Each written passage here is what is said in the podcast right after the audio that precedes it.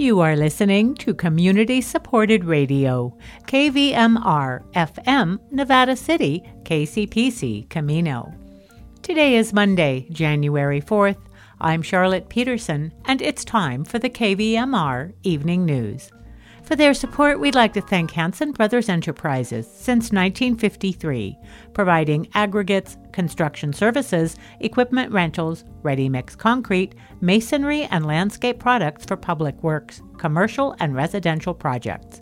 Located in Grass Valley and Colfax, gohbe.com. And Ola Tortilla offering homemade organic tortillas and tamales utilizing locally sourced ingredients, serving Taco Tuesdays to go with vegetarian, grasshopper, or carnitas tacos, plus imported food products from Oaxaca, Mexico. Next to Food and Juice, Nevada City, olatortilla.com and Weiss Landscaping, with over 75 years of generational experience in landscape architecture design and installation. Weiss landscaping crews are experienced and provide accountability with warranties on craftsmanship, installations, and irrigation projects. Go weisslandscaping.com. Today, following NPR headlines and regional weather, we have this week's water news with Steve Baker. NPR reports that former Walmart pharmacists say the company ignored red flags as opioid sales boomed. We bring you today's national native news. Closing out today's newscast, Steve Baker shares a commentary from KVMR listener Warren George Weiss Jr. At 6:30 we bring you Disability Wrap and at 7 Democracy Now with Amy Goodman. But first, NPR headlines followed by regional weather. Live from NPR News, I'm Jack Speer. President Donald Trump is visiting Georgia in a push on behalf of two Senate Republicans facing runoff races there tomorrow. NPR's Sarah McCammon is near Atlanta. She says the president's visit comes after a controversial phone call Trump made over the weekend to Georgia's Secretary of State regarding election results.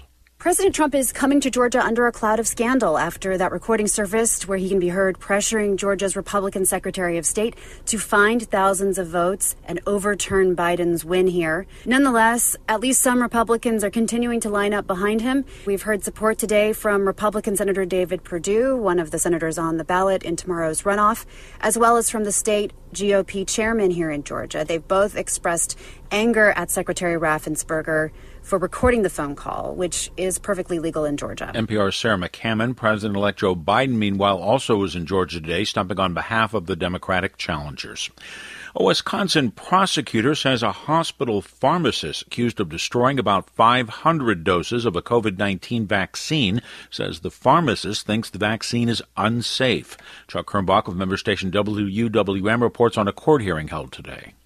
Police say Steven Brandenburg twice deliberately left 57 vials of the Moderna brand vaccine outside required refrigeration at the Aurora Medical Center in Grafton, Wisconsin. Ozaukee County District Attorney Adam Gerol told an arraignment hearing that Brandenburg wanted the vaccine rendered inert.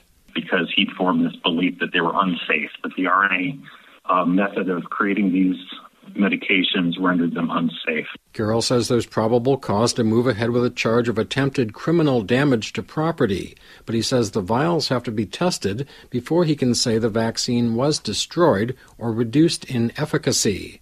For NPR News, I'm Chuck Quirmbach in Milwaukee. More than 200 engineers and other workers have formed a union at Google. It's a notable breakthrough in labor organizing in Silicon Valley. NPR's Alina Selyukh has more.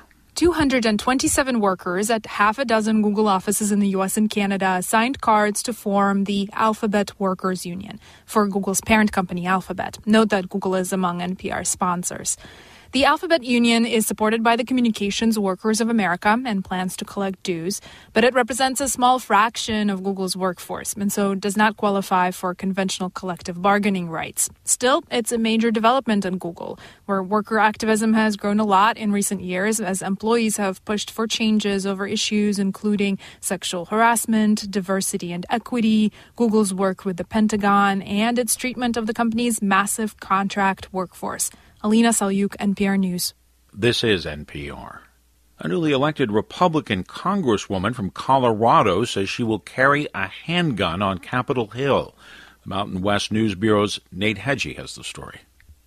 Lauren Boebert, who represents Colorado's 3rd Congressional District, released a slickly produced video on Sunday. It shows the Congresswoman walking down the streets of Washington, D.C. with a Glock handgun holstered around her waist. It's our job in Congress to defend your rights, including your Second Amendment, and that's exactly what I'm here to do. A 1967 rule exempts members of Congress from firearm bans on Capitol Hill, but it doesn't allow them to carry a gun in the chambers or other nearby areas. Some House Democrats wrote a letter recently asking Speaker Nancy Pelosi to repeal the 1967 rule, but they were unsuccessful. For NPR News, I'm Nate Hegyi. Messaging service Slack, which pun intended, has picked up much of the slack from out of office communications as millions of people work from home, wasn't working for a time today. The service now relied on by millions globally, including those of us here at NPR, suffered an outage on the first day back at work for most people after the New Year's holiday. It's the latest major glitch showing how disruptive technologies can be, with so many people working from home or taking classes online during the coronavirus pandemic. The outage, which began around 10 a.m. Eastern Time, appeared mostly to be resolved by early afternoon today.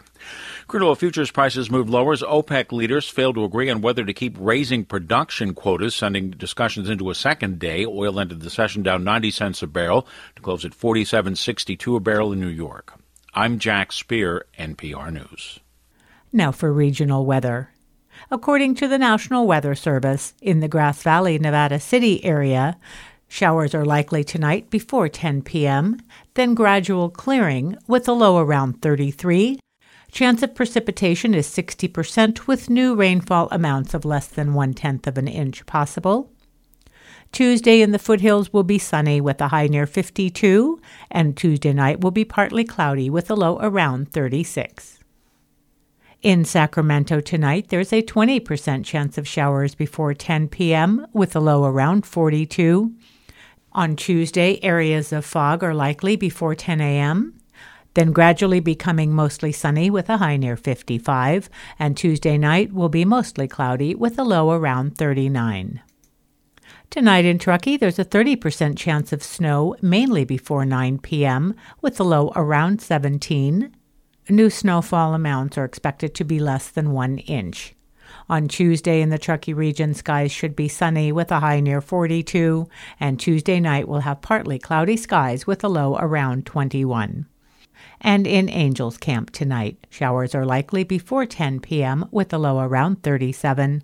Chance of precipitation is 70% with less than one tenth of an inch possible. Tuesday in the Angels Camp region will be sunny with a high near 55 and partly cloudy skies overnight with a low around 39.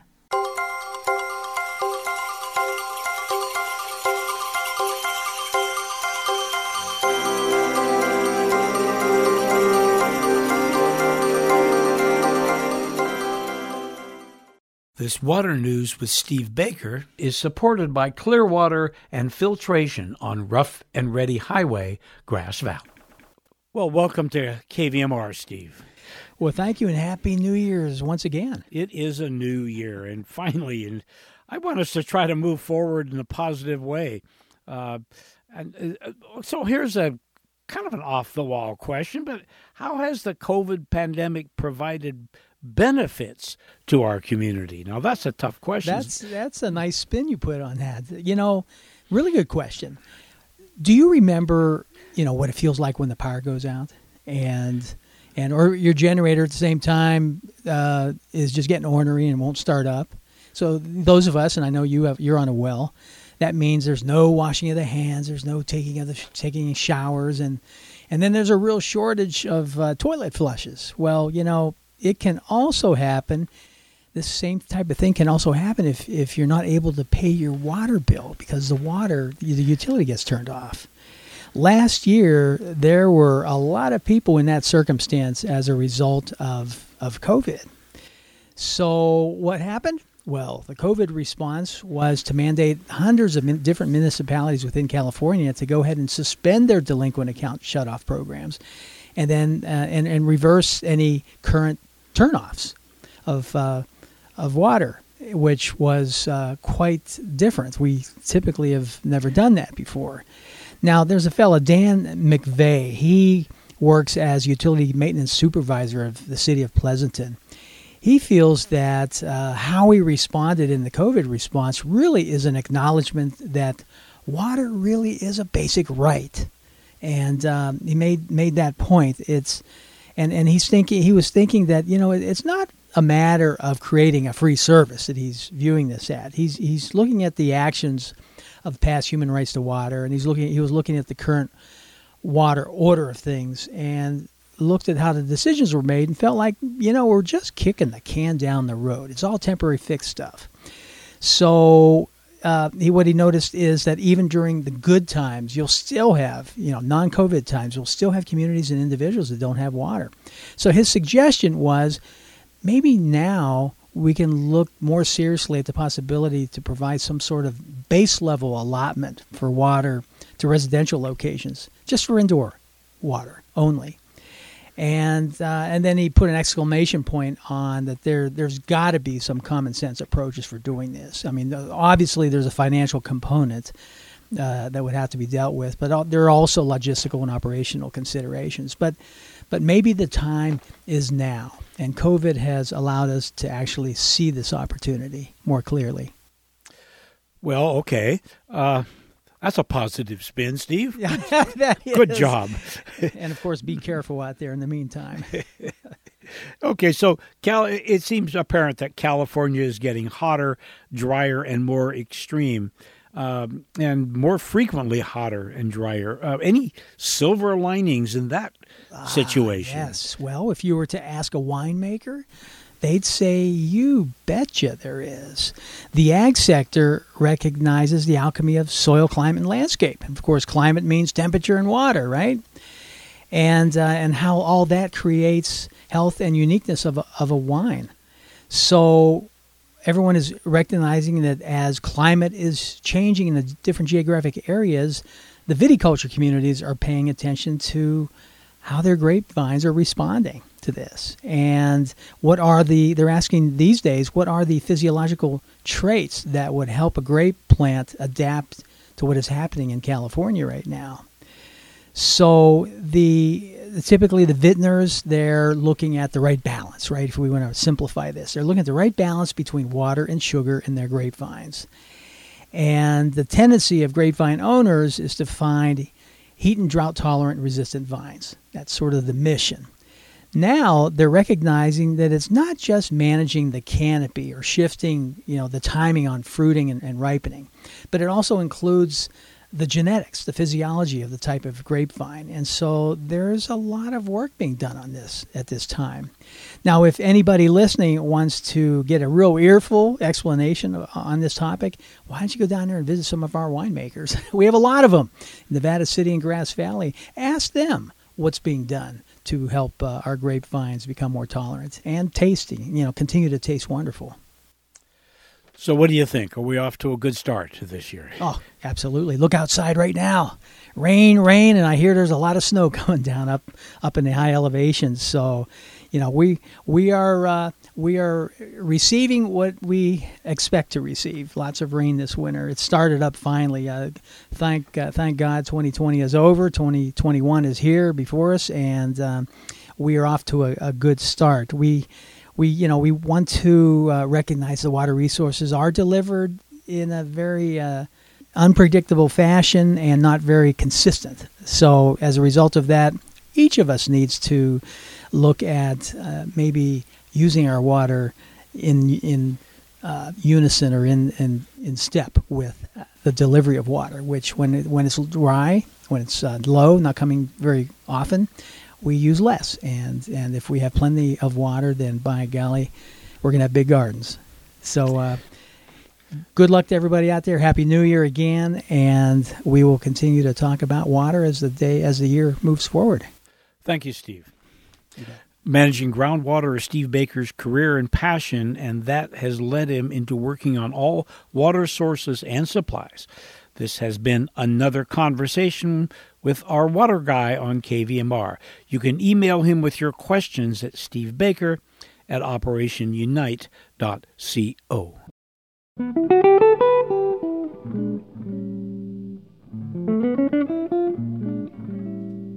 An NPR investigation has found that pharmacists working for Walmart tried for years to raise the alarm about the company's sale of highly addictive opioids. Walmart says it broke no laws and acted responsibly. The company faces lawsuits, including a complaint by the Justice Department. Walmart has been an NPR underwriter, which we cover like any other company, and NPR addiction correspondent Brian Mann has this story. To understand the role pharmacists and pharmacy chains like Walmart played in the opioid crisis, it helps to look at one Walmart customer, a woman named Christina Dine. She was in her 20s when a doctor in Ohio prescribed her large doses of powerful opioids. At the highest, I was prescribed three 30 milligram oxycodone a day with two 15 milligram oxycodone um, kind of thrown in there for quote unquote breakthrough pain Dine had been diagnosed with bursitis, painful but not the sort of ailment where a highly addictive narcotic is generally recommended. Under federal law, after a doctor writes a prescription, especially one like Dine's that poses a serious risk of addiction, the pharmacist is also required to play an important gatekeeper role. It's a big part of their job to make sure powerful drugs are only dispensed when there's a legitimate medical purpose.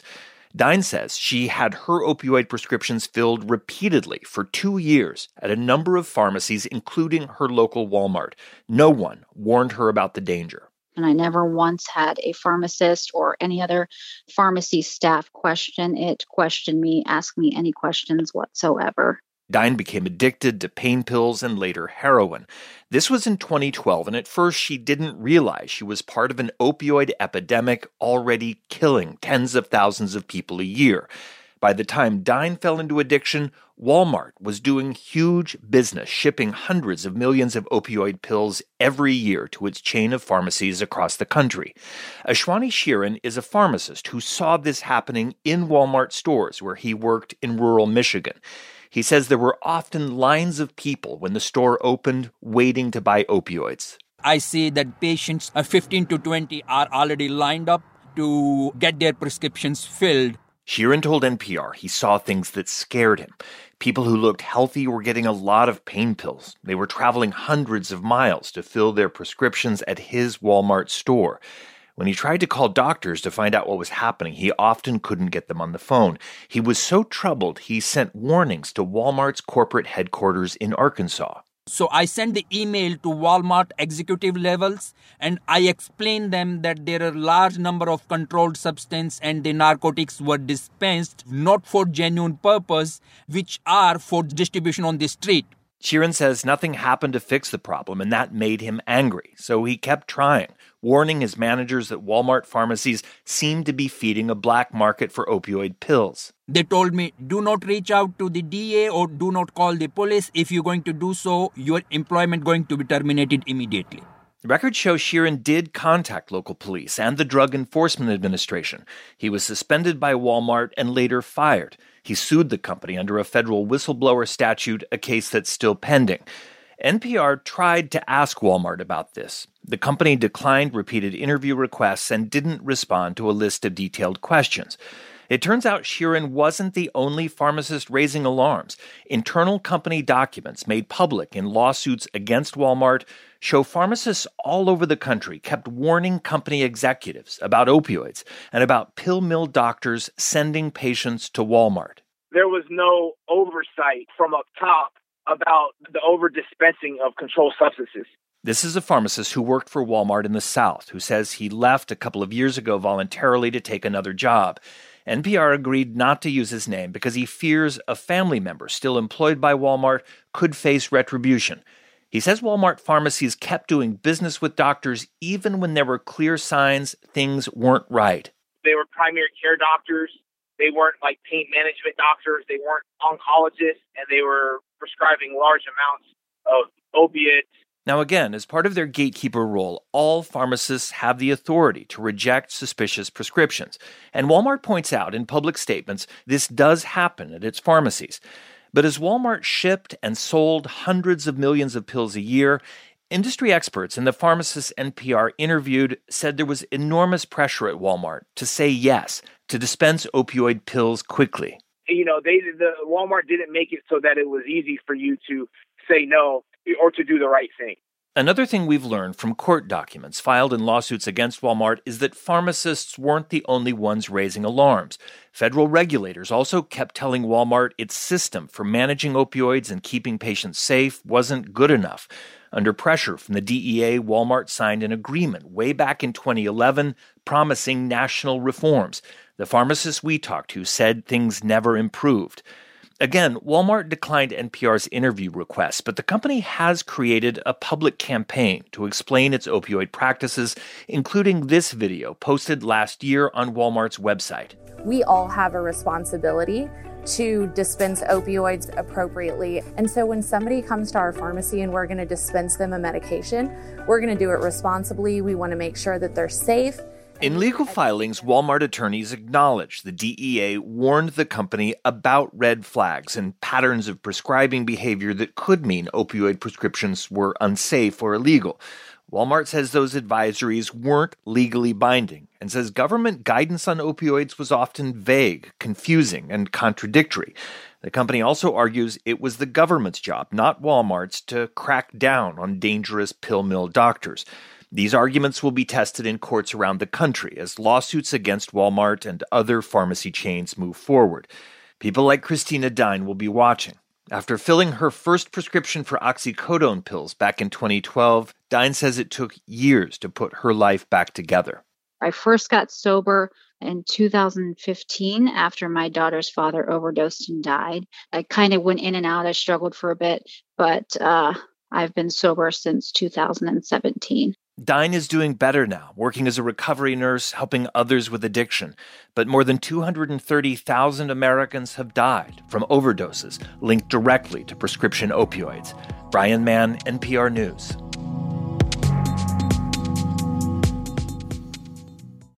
This is National Native News. I'm Antonia Gonzalez. Grassroots groups are calling for justice for a Native man who was tased by a National Park Service ranger in Albuquerque, New Mexico. The incident, recorded by the sister of Darrell House last week, shows House being tased by a park ranger at Petroglyph National Park. The Red Nation and Pueblo Action Alliance are calling for the termination of the ranger, seeking restitution and an apology to House and his sister. The groups held a prayer walk over the weekend to the national park demanding justice. According to the Red Nation House, his sister and dog were hiking and offering prayers in the park when they say they went off the trail to avoid other hikers when the incident ensued. The nearly 4 minute 30 second video of the incident showing House being tased went viral. The National Park Service released a longer 9 minute lapel video showing more of the confrontation while an investigation is underway.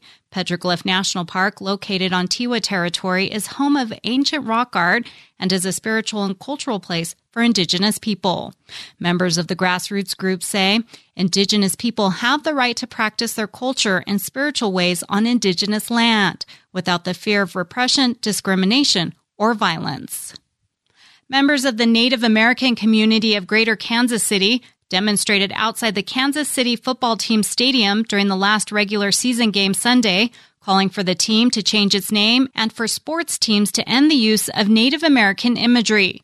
The group Not in Our Honor includes students, educators, and leaders of Native organizations. Ed Smith, who works with the Kansas City Indian Center, was among the group. Well, I think it's been pretty important to be out here and, and show the people of Kansas City that that uh, this issue matters. Um, really, that we're out here and that we're committed to it. That it's just not a one-time thing, and that we're not going to go away. The coalition has been hosting events outside the stadium during home games. Members of the 117th Congress were sworn in Sunday. Six Indigenous members from both parties were among those to take the oath of office from New Mexico, Oklahoma, Kansas, and Hawaii including New Mexico Congresswoman Deb Haaland, who's being tapped by the Biden Harris transition team for Secretary of the Interior. Haaland, in a statement, said top priorities are COVID 19 and recovery from the pandemic. Tribal communities have been hit hard by COVID 19.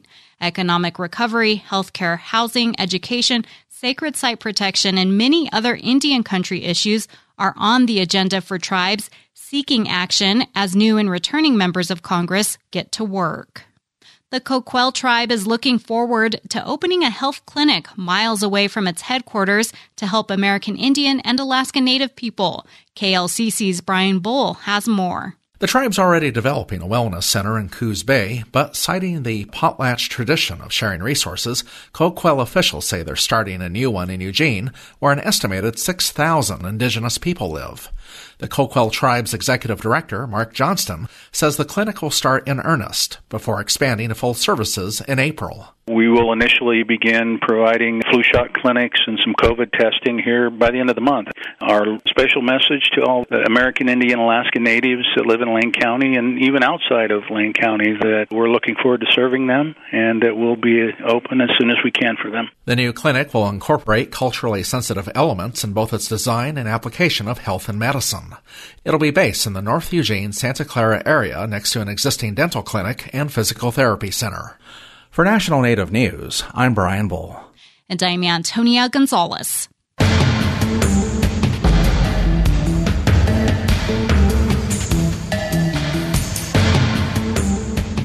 National Native News is produced by Koahnic Broadcast Corporation with funding by the Corporation for Public Broadcasting. Last week, KVMR listener Warren George Weiss Jr. sent us a script for a commentary he hoped we would run on KVMR. We are happy to do so. These views are his and not necessarily those of KVMR, our staff, board, volunteers, or contributors. I'm Steve Baker, and I'll read this, which was also published as the top article in the Sacramento Bee's forum section on Sunday. Our family lost a loved one the day before Christmas Eve. Frank Vargas died of COVID 19 in Sutter General Hospital's intensive care unit on December 23rd, about 20 minutes after being taken off his ventilator. It was a cruel, meaningless death. Frank was a devoted grandfather. He spoiled his grandchildren mercilessly. They called his house Papa Land, and it was always a fight to get them to leave. He gave his little dog Harvey so many treats the poor dog could hardly walk. He was a kind, funny, hard-working man, the kind of person you called whenever there was an emergency because you could count on him being there for you. A 30-year railroad man and a Vietnam vet, he was 75, but he didn't look it. We thought he'd be around forever. But all it took was three weeks of COVID 19 to put him in the grave. We, his family, would like to make his death mean something, which is why I am speaking to you today. We, his family, are urging everyone out there listening to please wear masks and practice social distancing. To those of you who believe that COVID 19 is a hoax or, at best, exaggerated, you are wrong. It is real. We have talked to the overwhelmed nurses and doctors who did what they could to save our Frank. Please wear a mask and practice social distancing. To those of our leaders who say that COVID 19 is just a nasty bug, little more deadly than the flu, and who seem to think it will go away if we ignore it, and who never bother mentioning masks or social distancing when they speak, please stop. COVID 19 has now killed more Americans than World War II. Please use your position of power to urge the people you represent to wear masks and practice social distancing. Do what you can to make sure the people you serve are safe. To those of you we see not wearing masks in stores and at social events, please wear a mask. Our Frank was extremely cautious. He always wore a mask and rarely left the house. But he did love to play the lotto, and he went to the liquor store every day to buy a ticket. And that may have been all it took another person in the store without a mask. This virus is cruel. It is pitiless. It punishes almost everything we do that makes us human, because almost everything we do as humans involves being around other people we love and cherish. But it will take more lives in a cruel, awful way unless we, all of us, do what we can do to slow down its spread. Frank loved Frank Sinatra. When we drove home after watching him die, the first thing we heard on the radio was Sinatra singing, Have Yourself a Merry Christmas and we heard Sinatra sing these words Through the years, we all will be together. if fates allow. Hang a shining star upon the highest bough and have yourself a merry little Christmas now. We wondered if it was our Frank trying to tell us something. I wish I could play that song for you now. And I ask you again, please take care of yourself. Please wear a mask so you can take care of others. The words of Warren George Weiss, Jr. Thank you for your commentary, sir. That's our newscast for this evening. For their support, we'd like to thank Ben Franklin Crafts, locally owned and offering products to help organize home or office for arts and crafts, home decor, school projects, knitting. Ben Franklin Crafts on Sutton Way, Grass Valley, and benfranklin-crafts.com. And SYRCL's Wild and Scenic Film Festival, online January 14th through the 24th, a virtual experience this year with over 100 environmental and adventure films, filmmakers, activists, workshops, and more. Wild and Scenic Film WildandScenicFilmFestival.org. Coming up next, we bring you Disability Wrap, and at 7, Democracy Now! with Amy Goodman. For Emery Audio Productions and KVMR's news team, I'm Charlotte Peterson, wishing you a fabulous evening.